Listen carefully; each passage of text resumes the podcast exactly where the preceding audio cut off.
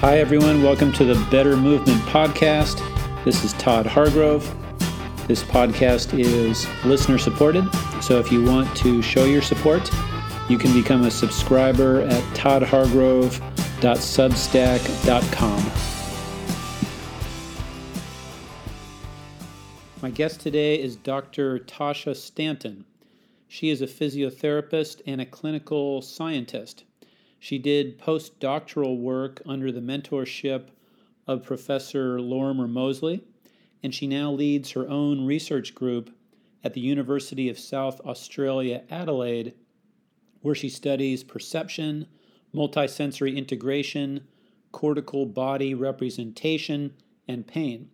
I've been following Tasha's work for at least seven years, especially her studies where she uses perceptual illusions to modulate the perception of pain.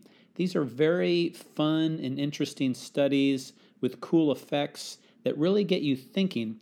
Uh, in one of them, people with knee pain get a massage while viewing their knee through a device that makes the knee look like it's being stretched.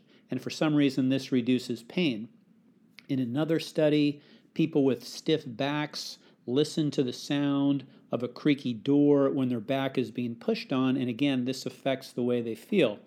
We use these studies as a jumping off point to get into a very wide ranging and kind of speculative discussion about perception and illusion and reality and all these other uh, mind body issues. So it was a very fun conversation. I hope you enjoy it. Here it is.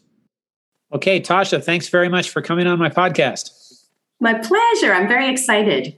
I'm excited too. So I want to talk about illusions. You you've done a lot of research uh, with the use of illusions like visual illusions and sound illusions and other kinds of illusions and the effect on, on pain and perception and what you call brain trickery. So why is that something that's interesting for someone who's studying pain and how do, how do you use those? Yeah, sure. So I guess it, to take a step back, I've just always been really intrigued by how how what we feel ends up coming to be. Because it sounds like it should be so simple. Like this happens it's tra- that message is transmitted up the nerves. I get to, to my brain and i feel it.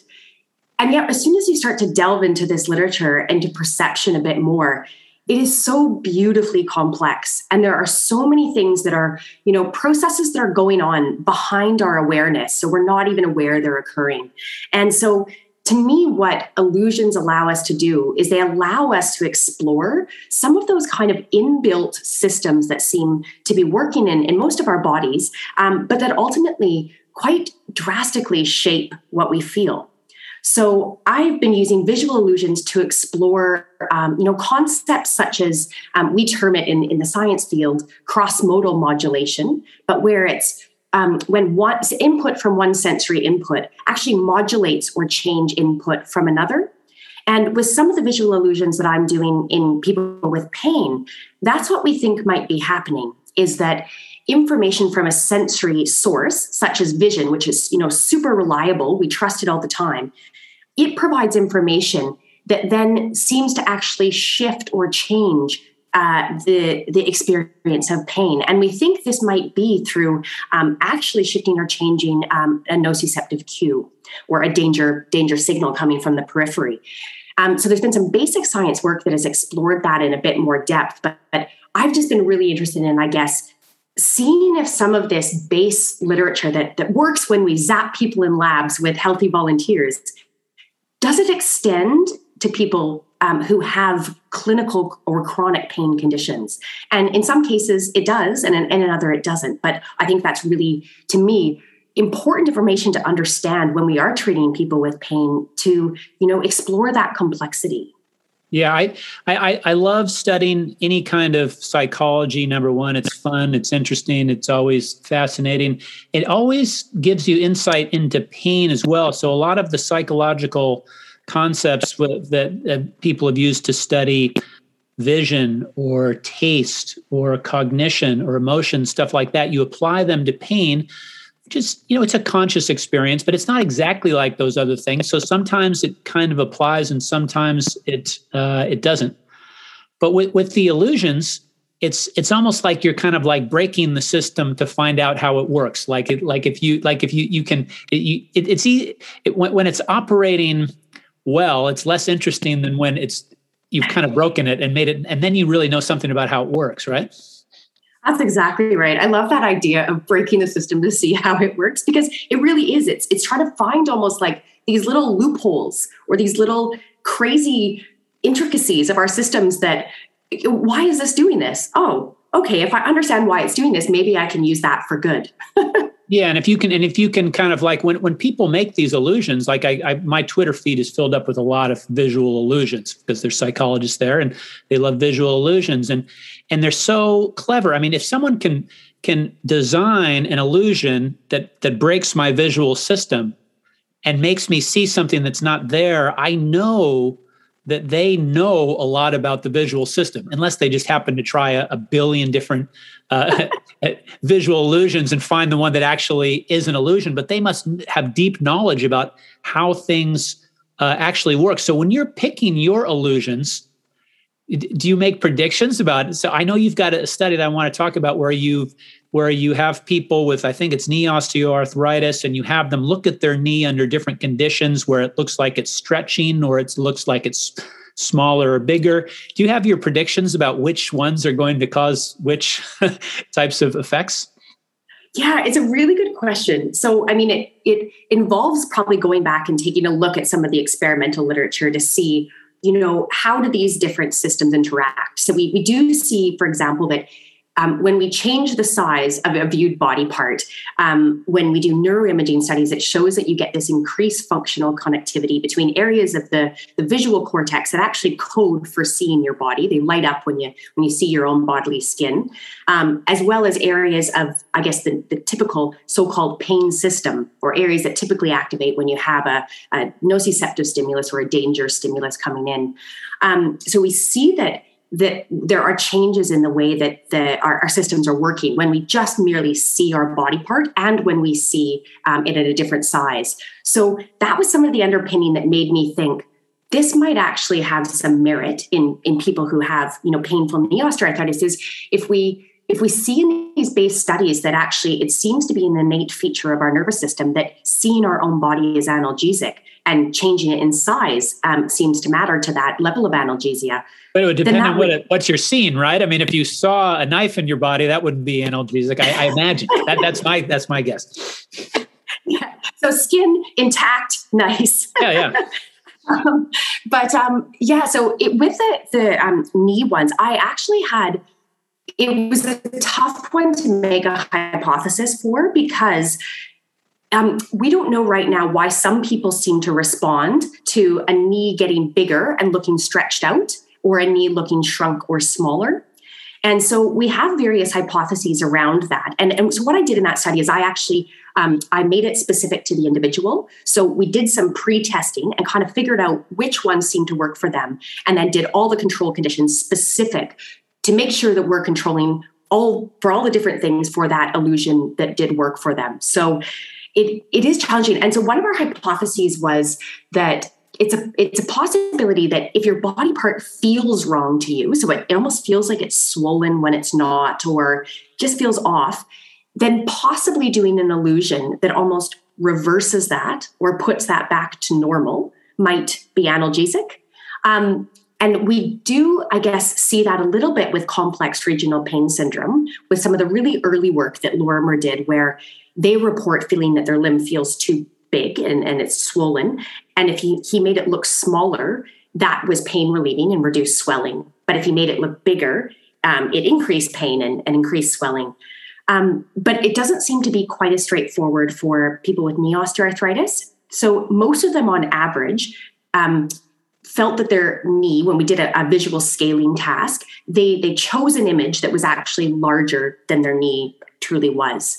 And yet, many of them responded to kind of a stretch illusion where their knee does look a little bit bigger.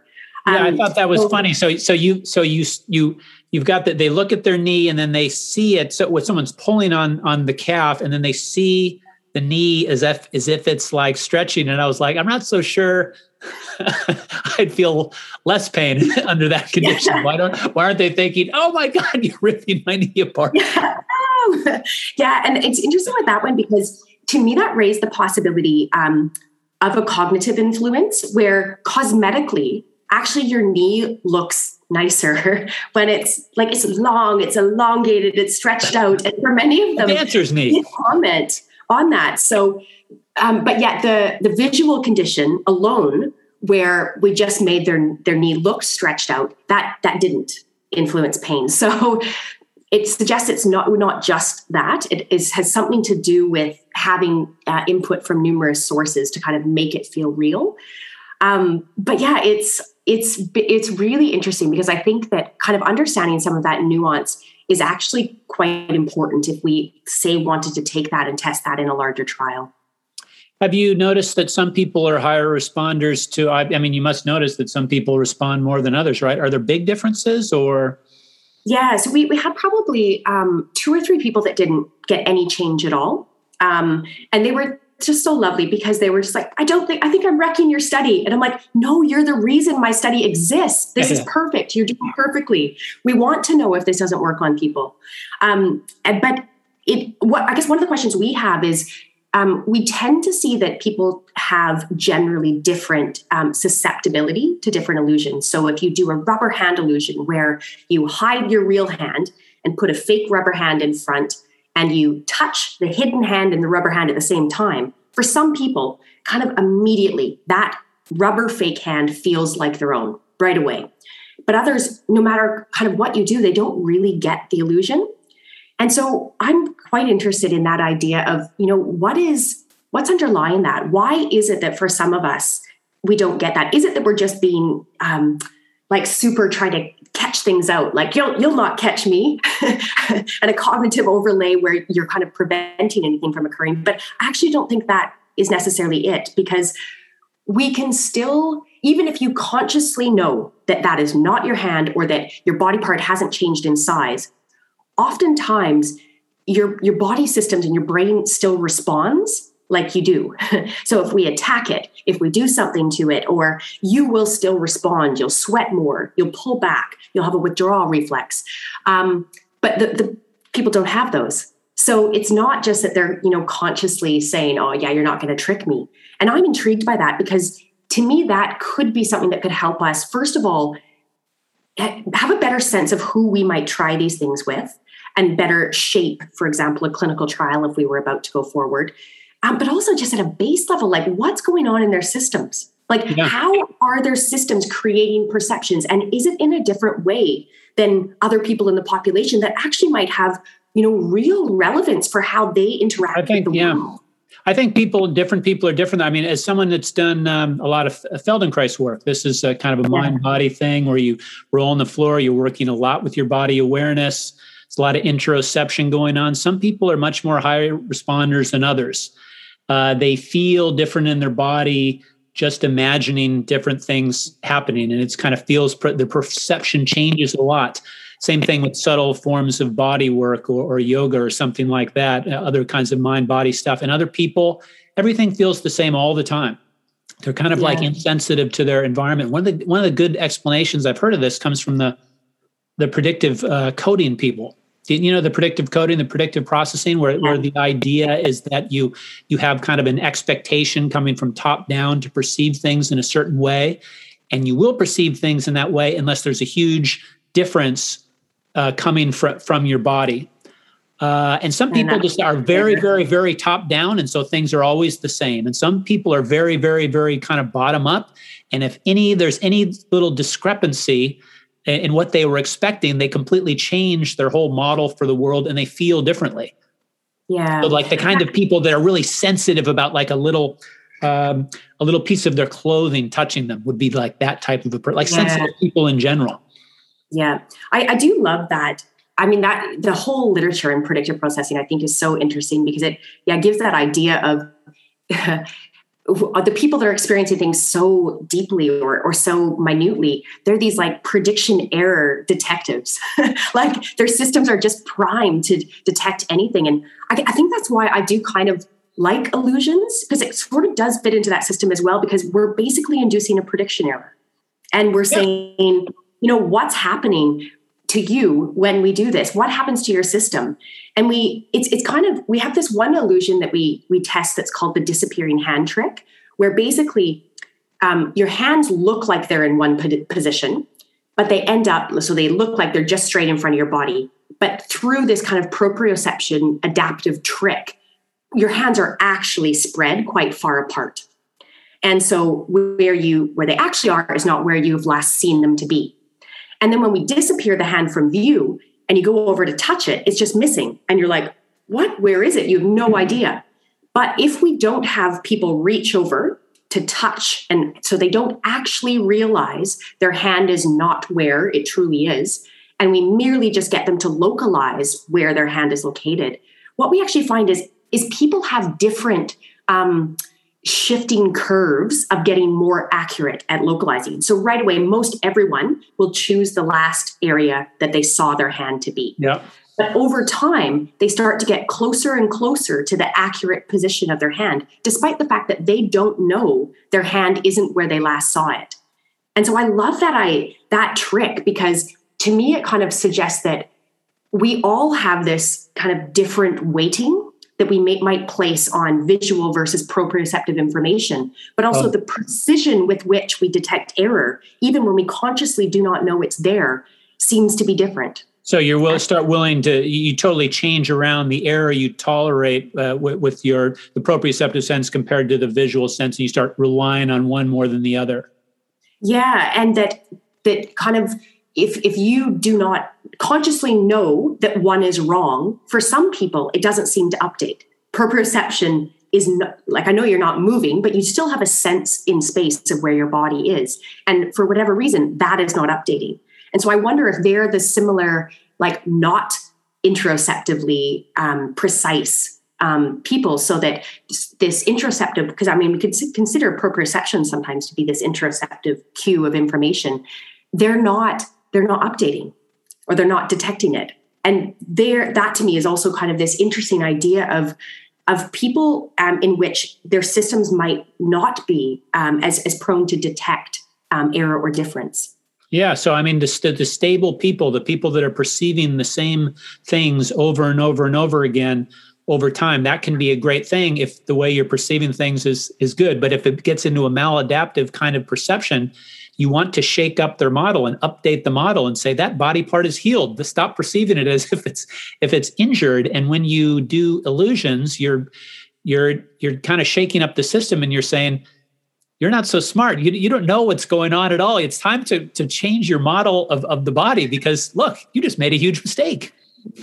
That's right. And i think it's something the fact that it is usually so novel i think is important because it how do you have expectations about that. Like we're inherently breaking expectations that you would have for your body. And so I think that that in in, in that way, I suppose it, it's kind of nice because you are forcing error onto yeah. people. yeah. Yeah, you're. It's kind of like you're opening the mind of the mind a little bit with with just a with, with a little something. Well, that kind of uh, one. I guess that makes me want to go in two different areas. One is, uh, well, what about drugs? That's another way to um, get people to make a bunch of uh, prediction errors and kind of like open your mind and change your models about the world. And some some of these drugs, like psychedelic drugs, cause people to have like permanent permanent personality changes to being kind of like being more open to experience. One of those big five types of things. Are have you followed at all the the um, research into using drugs to you know kind of change people's model of the world with regard to having like depression or anxiety stuff like that. And have you ever thought about uh, its role in pain? I think ramachandran is, is working on this with pain right now. Yeah. Um, so i've not followed it too closely but you do see particularly with um, I've read a little bit into depression and a little bit into um, end of life. So when people are have been given a terminal diagnosis and then use some of these psychedelic drugs to to kind of achieve peace and to to to be okay with with things. And so I think that there's real merit into looking at at some of these um, drugs. I think particularly in cases where you do really have these recalcitrant chronic conditions that a lot of things have been tried and um, but I I, I would be so interested to study some of this further because I mean, I mean, what on earth would it feel like to undergo an illusion when you're on those? Like, like you, don't, you, don't need, you, don't need, the illusion when you're on those. Everything counts. It's already different. yeah, yeah. No, you don't. You don't need to do the rubber hand thing when you're on LSD. The hands rubber oh, already. That's right.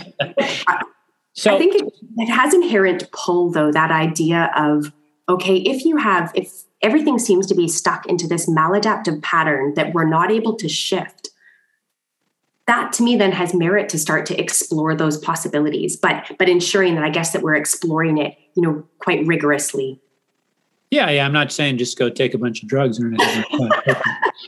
but but uh, you know with the illusions um i guess the the, the, the one of the questions i have is are these just temporary parlor tricks that have small effects uh, or is there a way to use these this kind of brain trickery uh, and kind of a longer term chronic actually treating people type of a basis? And i guess i guess that uh, maybe a graded motor imagery is, is those are not exactly illusions but it's the same kind of mind body kind of stuff.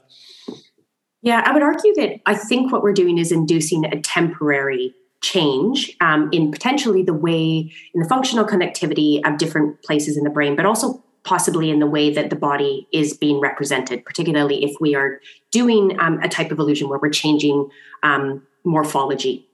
Um, uh, and so, but I think there is, I mean, some preliminary evidence that practice use with these can have sustained changes. So, again, a study, I think it was, was ages ago, um, that Lorimer did in people with spinal cord injury showed that if you had a walking illusion and they viewed that, I think they did it every day for half an hour or something like that, they had um, increases in their the analgesia experienced, but also the spatial area of pain. So these are people that with you know neuropathic pain basically below the level of spinal injury and so they're getting changes in both intensity and spatial spread of pain. And that there was another study that looked at if you primed the motor cortex with, um, it was TMS or uh, transcranial magnetic stimulation, or it might have been transcranial direct current stimulation, but increase the excitability of the motor, motor cortex in, in those patients before they did the, the virtual reality walking illusion, then they had even better effects.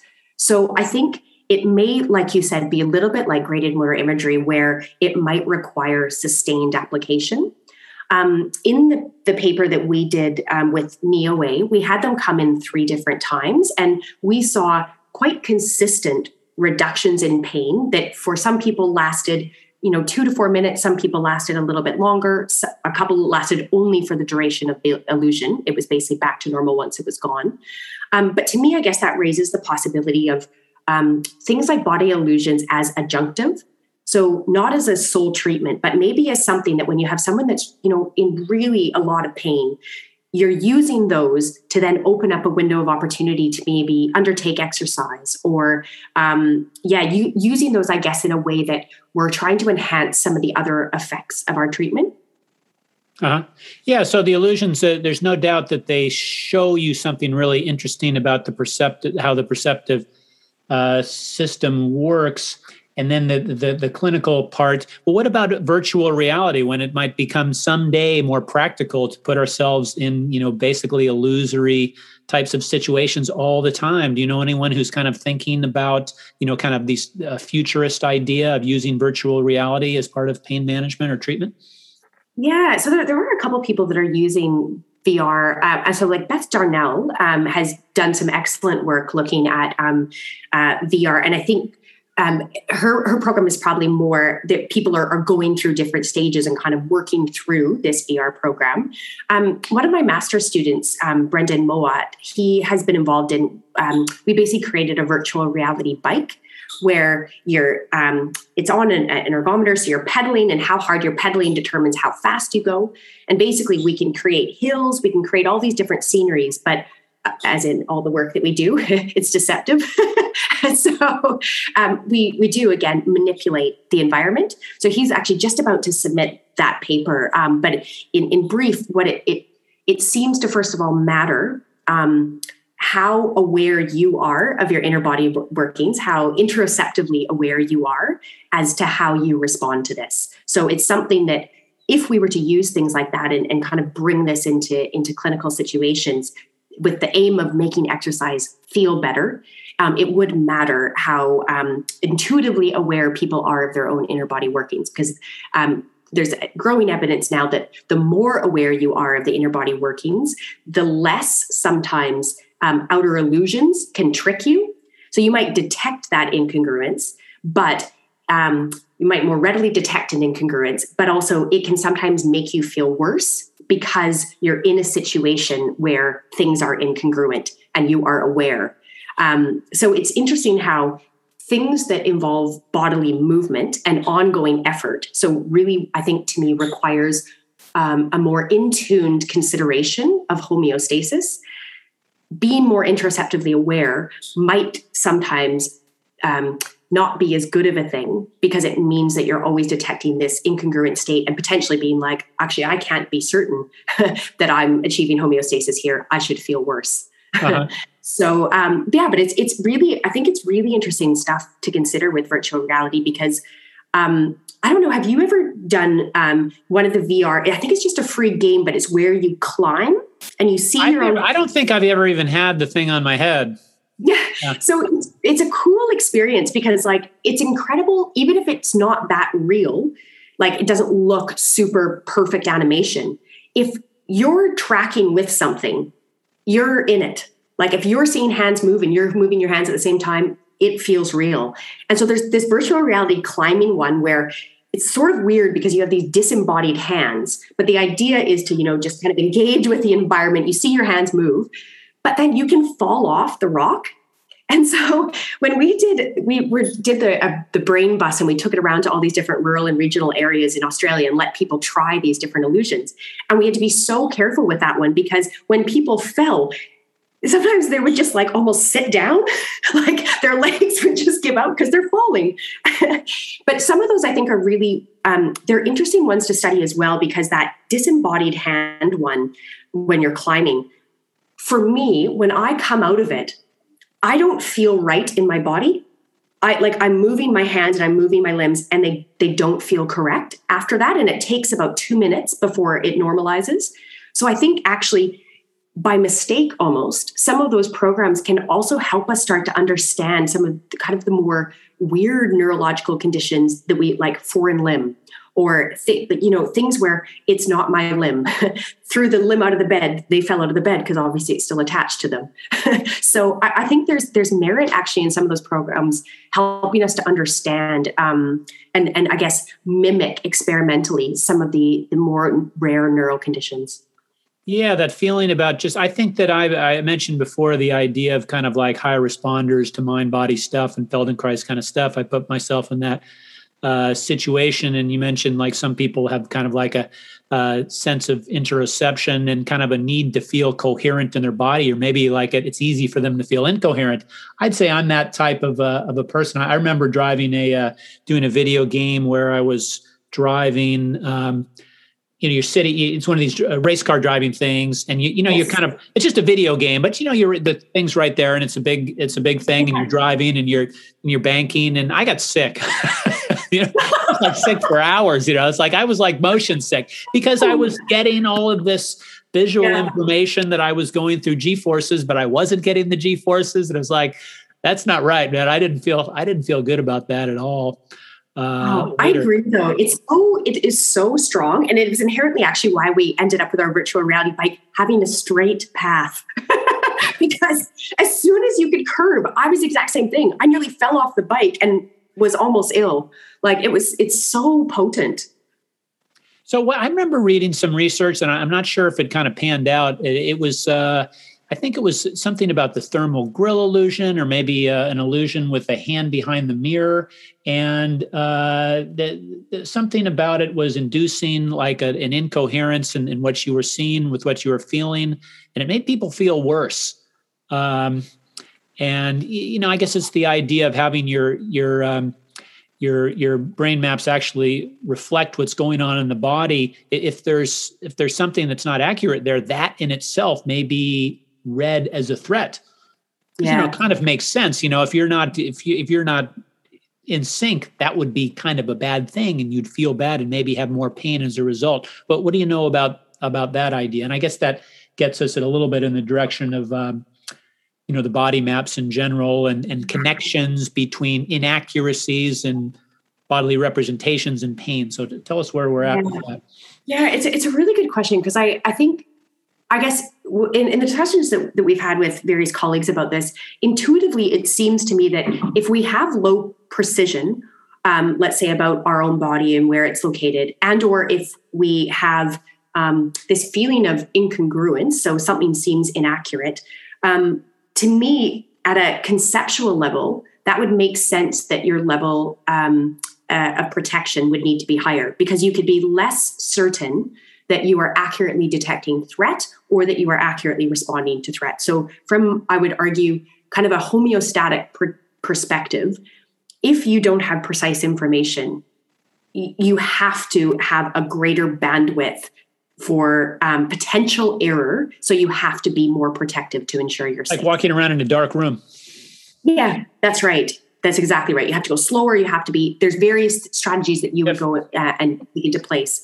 Um, like I, I, think there there's starting to be some um, evidence that precision with that um, might matter. Um, I'm trying to. I was part of this one study um, it was out of um, NeuRA in Sydney. And basically, it was um, a version of the rubber hand illusion, but it was the uh, disembodied rubber finger illusion. so, in this illusion, um, both of your hands are hidden from view, but one hand is sort of straight out in front of you, and your, your index finger is put into this little device that basically, basically passively flexes um, your, your last joint of your index finger. So the little baby or the little index finger, the last joint is flexing. Now, at the same time, your other hand, it's higher up, so it's uh, vertically closer to your head, um, and you, it's again hidden from your view, but you're grasping the end of a plastic finger. So you've got a finger being moved, and you're grasping a finger, but vertically in space, they don't align. And so they did that where it's synchronous movement. So your finger's moving, being passively moved as you're feeling this other tip of a finger move. And in your brain, it's like that you're, you're moving your own finger. Well, I nearly threw up. Like I, w- I was green, I was sweating. And then all of a sudden, this was the craziest thing. It was like click. And then I just felt like my, my whole perceptions just shifted. And whatever my brain did, it decided that spatial error didn't matter. That was my finger. And immediately I, I wasn't nauseous. And then they did the opposite, where then they're moving them out of sync and again, immediately I felt quite sick, but this one passed a lot quicker. And it was like a snap shift, and then I could feel the spatial difference. So to me, that was so weird because it illustrated this idea that I think incongruence can matter. um, and particularly when you're in a situation where you are getting repetitive motor and sensory input that matches, and that is confirming that incongruence. You, you respond with threat. You're like, this is this is threatening. Something's wrong. Why why else are you are you throwing up? yeah. So like, how many people out there are suffering from something like what you just described at some lower level, or is this only something that happens when you do some weird kind of parlor trick where someone's intentionally trying to deceive you? That's a question that that I've had, and I know in my own experience doing kind of mind body body awareness kinds of things like yoga and Feldenkrais I can walk out of those and feeling more coherent, more aware, yeah. and it's a good thing. and I can, there yeah. have been times in my life, although now is not one of those times, where I've felt kind of incoherent and kind of unaware, or kind of like this part is, it's not, it doesn't, this, uh, it's, it's not, yeah. it doesn't hurt, but it's just not doing what it's supposed right. to do. and, and, yeah. and then I do some sort of mind body thing, and now it does feel that way. I wonder feels good. That. Yeah, that's good. I'm glad to hear that. but I no, I know what you mean that it like those, I think those things can shift. And I, I wonder whether you sometimes I could see that if there was a predictable error always in one direction, as is being induced in that illusion, um, you can adapt to that. And I think the problem is that when things are imprecise or inaccurate, it's not always necessarily a predictable error. It can be a random error. And I think it's random errors that that makes learning difficult. And it's why we see like i think in some of the associative learning paradigms when they create um, unpredictable error that's often when things get upregulated and people have higher you know defensive responses and things. So to me that would kind of make sense in situations that i think in a way that experiment that i described is a bit of a parlor trick because i'm not sure that we always get such congruent error or consistent error but that actually you can still have impacts that might not be so you're not so consciously aware of it but that when it's that random error it can still potentially increase that need to protect. Okay. So we're talking about you know improving the clarity of the maps to improve the, the way you feel in your body and that uh, well where are we with uh, uh, graded motor imagery right now? Because that's basically what we're trying to do with that. Am, am i right what's the state yeah. of the research? How well is is uh, this technique working? And can you describe it briefly as well? Yeah sure. So um, graded motor imagery basically involves well the theory behind it is trying to sort of sequentially activate different um, areas or, or, uh, parts of the motor system. So you're starting with left right judgments where you're identifying um, without moving your own limbs, whether a picture is of a left or a right hand, for example, if you had hand pain. And with that, it's um, we know from neuroimaging studies, it's activating some of the um, you know supplementary uh, areas of the uh, the brain, so supplementary motor areas, and you're not activating your motor cortex, but you're trying in that case to sneak under the radar of a sensitized system where pain is often associated with movement. So you're trying to activate some of those movement maps, but without eliciting pain. Um, so that's practice for about two weeks usually, and then it moves on uh, to uh, imagined movements where you're imagining you've seen a picture, let's say, of a hand in a, a, weird position, and you are taking the time and imagining what it would feel like to attain that position. And again, you're, you're using slightly different um, areas of uh, motor areas um, and then after that, it goes to mirror therapy, where you are watching uh, a reflected image of your good limb moving, often keeping your um, affected limb still. Um, but basically, you're getting then visual input of pain free movement, and that can be progressed. So you start to move bilaterally. Um, but again, you're wanting to elicit uh, increased activation of motor areas, but without pain. Um, so there's, um, I mean, some early um, trial evidence that was really um, positive for uh, the of graded motor imagery for complex regional pain syndrome. Um, there was a an audit that was done, I, I, think, out of the UK that didn't have as nice of outcomes, but it was really it was quite hard to compare. Um, because it, the dose that people were getting was quite a bit lower than that, that which was tested in the um, in the clinical trials. So what we can, um, I guess, confidently say is that if you don't use a high dose uh, in and potentially have a wider population that might not respond as well, which is also a consideration. We're less certain of it of its effects.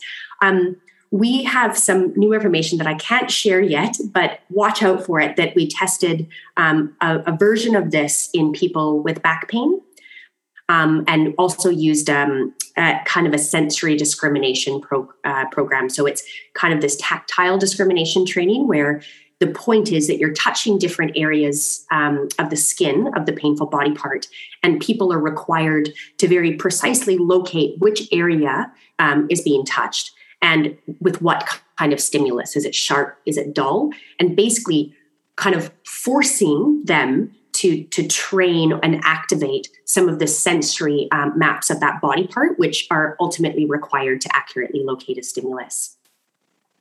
And so, um, so I think I saw in one of your talks that the um, although the graded motor imagery is effective, the dosage is quite high. That that is needed to be effective to the point of. Did you say uh, like five minutes almost every hour? Yeah, so that was what was done in the original trials was five minutes every waking hour. That's pretty. That's pretty rough. Yeah, well, I think especially if if you're working or you're doing something else, that I think that really could be a challenge. Um, I suppose probably the people that were in the, the study trial, they may have been more severe than others and were off work or and had that ability to do it. And there is also that effect of, of, of when you are in a trial, it does attract usually a slightly different demographic of, of, people. So we always do have to take that into consideration. Uh-huh. Uh-huh. Well, let's talk about stiffness. I was really psyched to see one of your papers on stiffness talking about the difference between well, I mean, we get confused about the difference between pain and nociception. That's that's confusing enough, but the difference between the feeling of something in your body being stiff and the mechanical property of that body part being stiff, well, that's even the same word. So that's even more confusing. So, what's the difference between those two things, and what have you found out?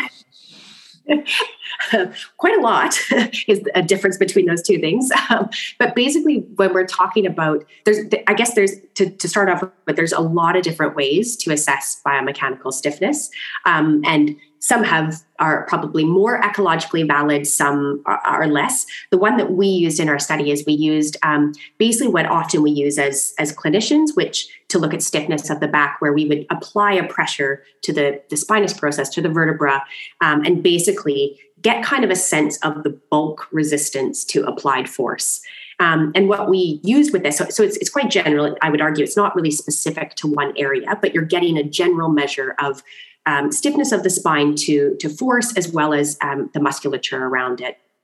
And so we used a really specific machine to do this that, you know, we very, very carefully measures displacement of a probe and it very, very carefully measures the force that you apply. So you can get a sense of, of, of, of stiffness um, as you're applying force and as you're holding it. And um, so we basically found that um, so that that more objective biomechanical measure um, didn't relate at all to um, how much stiffness people reported feeling in their back. So a more um, intensity of a feeling of stiffness, um, and so this, this was quite interesting right away. Um, but what we then found was that how stiff your back felt actually related a little bit more to um, how protective you were of your back and the protective you were of your back we did that with a measure that that basically it was estimating how much force you thought that you were receiving on your back. So people that had very high levels of stiffness despite the fact that mechanically they're very similar to everyone else they perceived that there was much more force being applied to their back. And what was quite interesting is that that we could shift this so um, when we added, you know, different sounds to the back, so if we had that big probe pressing into someone's back, and with that probe, we we um, added a sound of a really creaky, squeaky door, that changed how people's backs felt. So it when they were in that situation, it started to feel more stiff. And if we gave a really nice, like um, kind of whooshing um, noise that kind of signifies easy, we thought, easy movement, um, then people began to feel less stiff. Um, and what's quite interesting with that is that this happened for both people who had back pain and healthy controls. So um, it suggests that, first of all, some of these processes um, that kind of these sensory processes that are inherent to us, they seem to be intact in people who have back pain. So these sensory modulation processes are still working, um, but also that this these quite concrete that they thought feelings of stiffness could actually be be shifted quite readily. And that only lasted typically um, when we were applying the stimulus but it, it showed that this could be shifted yeah, I mean, there's that that feeling of that's kind of a particular. It's a kind of a confusing feeling, right? A lot of my clients will say they'll be like, uh, "It's there's something here." I'm like, "Well, is that pain?" Well, it's no. stiff. Yeah, it's stiff, and it's it's a bad feeling, and it's a. I mean, what do you mean by stiff? I think what people mean it's it's a bad feeling, and it has something to do with you feel it more when you move, and you feel yeah. that you are restricted and moving a certain direction but they don't necessarily have less range of motion. And when you touch it, it's not necessarily harder than other muscles. And so those are very different things. The feeling, yeah. the feeling of stiffness, whatever that weird feeling is. So my, my yeah. question is, you know, pain, that's a feeling that's probably there to motivate us, to protect us from perceived damage to the body. So stiffness is a feeling. So what's it what's it for? yeah. So we hypothesized that it, as similar to pain, where you, it would have a homeostatic function to propel us to do something or to not, then the available evidence that we would have from from our study would suggest that it's potentially trying to it's a feeling induced to protect us from movement that may well be perceived as being damaging or harmful so um, whether or not that is protection from um, a, a specific degree of movement or a speed of movement that we don't actually really know. Um, but what i would love to do actually in follow-up studies is to you know pair some of these sounds with more um, ecological movements. And we did try this at first with the back and it, it got so hard so fast. But i was thinking that it could be a nice one to do with the knee um, where you have kind of a set range of motion but you could you can pair sounds with that directly to see if we can shift for example feelings like stiffness. And of course the the challenging part with any of this is often with repeated movement stiffness can abate. So as a study design feature you have to be really quite careful to ensure that whatever effect you're seeing isn't just because um, it, they're moving it more but that's where, for our study, that's why we did three repeats of every indentation or, or every pressure into the back, is because if it was just because we're putting pushing something into someone's back, all we should see is that it's getting feeling less and less and less stiff over time. But we didn't see that. Right. We saw directional changes based on what we added. So um, we would look for a similar thing, I think, in in, in more ecologically valid movement. Yeah, it's, it's interesting that you say that stiffness is a feeling which motivates you to not move. Uh, and I, I, know that feeling, but I think there's another flavor of stiffness, which is the opposite, which actually mm. it's the kind of stiffness that says, oh, I feel stiff, and you want to move. And yeah. so there's certain kinds of stiffness which actually motivate people to do a lot of stretching on yeah. things because they're saying this is stiff. I must stretch i must stretch these hamstrings right? And sometimes it works and it feels good and you feel and, and that cures the problem and sometimes it makes it worse. So uh, it's kind of interesting. Yeah. Well that, that is a really interesting thing as to whether it might be more about controlled versus uncontrolled movement. Like do you know when you're you're moving nice and slow and you're just you're in control of this versus if you had to do something really quick um, I, w- I would wonder if that would be a, a, different story. But I think there, there are questions that we don't know um, yet, and I I find it just so interesting because you're right. It is such it is such a weird sensation because it's it, there's not enough words to describe it almost like i feel yeah. like we no, need it's, to it's, it's its own thing it's its own phenomenological yeah. thing and it's it's some sort of a uh, of a feeling which i which i think is there to motivate you to do something good yeah and um, well, and it, and it kind of goes along with that other weird feeling that I that is even much harder to describe. That feeling of incoherence or wrongness or not quite rightness, yeah. or things yeah. not being in the right place, which I think is kind of a motivator to get people involved in, like a lot of postural types of things that people do. You know, this is not yeah. my shoulders. I get clients. They say my shoulders. They they're just not. Uh, Does it hurt? No. Does it feel stiff? No. they don't feel in the right place. Yeah, yeah. No, they don't. Isn't that so interesting? Because it's like, I think there's been a real backlash against postural things in terms of back pain in the last little bit, and which I, I'm not uh, not in contention with in many ways. But I, I really like that idea of it's almost like the awareness of posture and the awareness of the fact that I am in this position or I am moving here that actually I do really love and I think can be quite important because as you say, it, it's almost like re, it reconnects you in a way. Like when things are feeling a bit off, it just is that little switch that feels like, oh yeah, right. Okay. No, this is all right. Yeah, yeah. I used to do a lot of, uh, you know, before I got hip to the all the research that there's not good correlations between posture and and neck pain and back pain and these other kinds of pains that I used to experience, uh, I would do a lot of you know postural work through yoga or weight training or other things, and I'd feel better afterwards. And I thought that's because my mechanical posture is getting better, reducing nociception or something like that. And after a while, I so that's not a good explanation.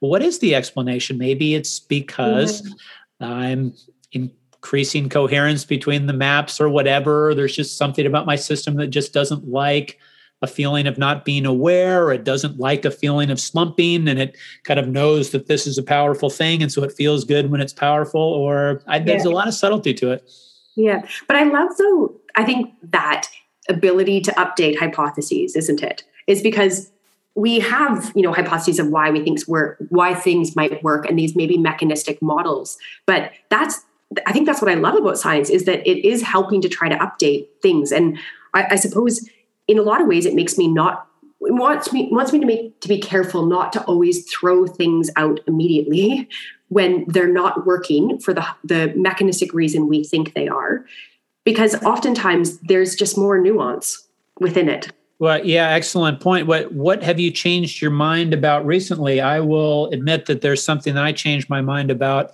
just a little bit was a few years ago and I can't remember the name of the study when there was a study I think by Lorimer about uh, where he was uh, explaining pain to people who had just gotten had some back pain and I was uh, hoping that that would have more effect in the long term on the trajectory of their pain but it had uh, less effect than I would have hoped. And some people were like, well, that's just what I was expecting, but I was expecting something a little bit better. So I, uh, in my mind, I changed my idea a little bit about the efficacy of explain pain types protocols for people and preventing them from growing chronic in pain. Well, what did you think about that study?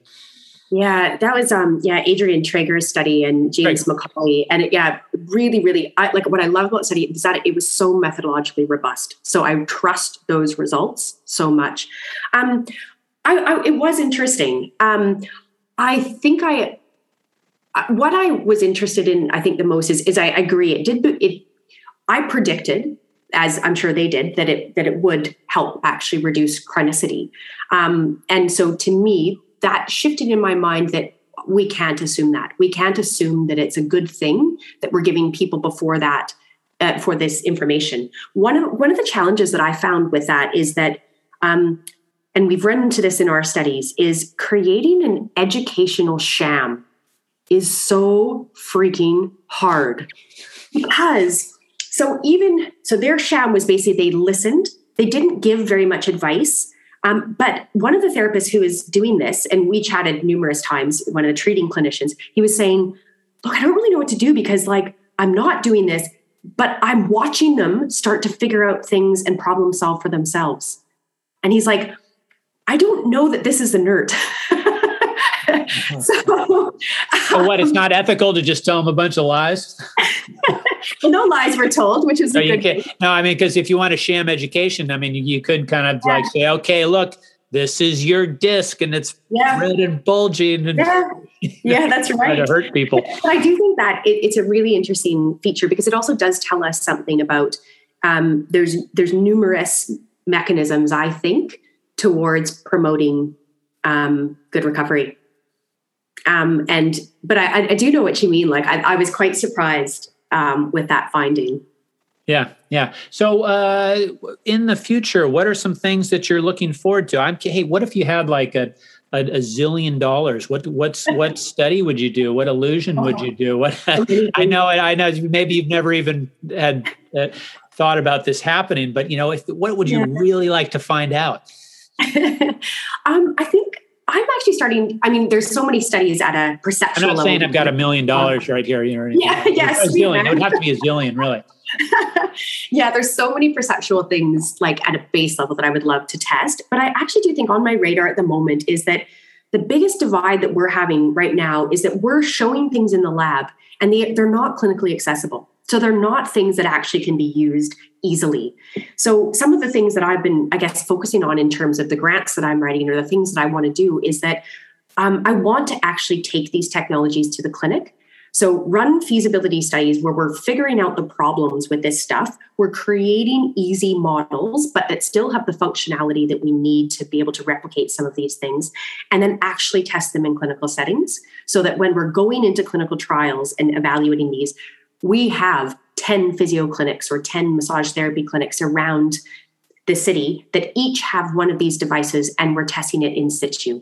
And so, what we're able to say is that, yes, if this is in the clinic and they're not coming to a fancy university, we expect there to be this much benefit. So, it sounds kind of boring compared to some of the experimental stuff, but I just think it's so critical because otherwise, then the stuff that we're doing is advancing science, but it's not necessarily advancing how to help.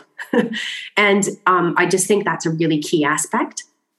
And I suppose the, the other area that I've gotten just really interested in the last little bit is um, understanding, uh, I guess, the modern story, I'd argue, of, of knee osteoarthritis or osteoarthritis in general, and trying to you know shift our perceptions away from this idea that it's a wear and tear disease involving bone on bone and these terribly vulnerable joints that have been caused because you worked hard labor or you injured yourself. And and i mean well those things like injury or, or doing a hard labor job can contribute I mean, we're just starting to understand it's such a larger condition where we're really looking at, you know, low levels of body-wide inflammation that uh, combined with almost numerous other things happening at the same time would suggest in the the process of osteoarthritis beginning rather than a joint wearing out.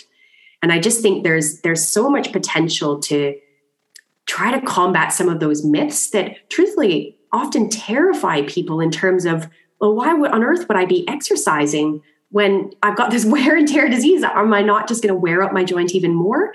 When in fact, then you have people going to, to surgery before they've ever had a good course of conservative treatment and potentially not getting great outcomes. So yeah, so I, am started. I've been very passionate, I guess, about this area over the last probably two or three years, and and we've got a large trial that's running um, to to look at the the impact of of some of these myth busting um, methods. Okay, well, I will look forward to hearing from you about that and any other brain trickery you, you're bringing it into the clinic. Uh, I really enjoy uh, all of your work and all of your ideas and talking to you. I appreciate that as well. Um, what, uh, where can we find stay in stay in touch with with what you're doing online? Yeah, sure. So probably the best. Um, I'm probably most active on Twitter. So my handle is at Tash underscore Stanton. Um, and other than that, we recently we used to have the Body in Mind uh, blog that had all of our different papers, but we're just in the process of getting one set up for um, the lab, the group of people that that um, I supervise. Um, so we'll have a list of kind of all of our different studies there.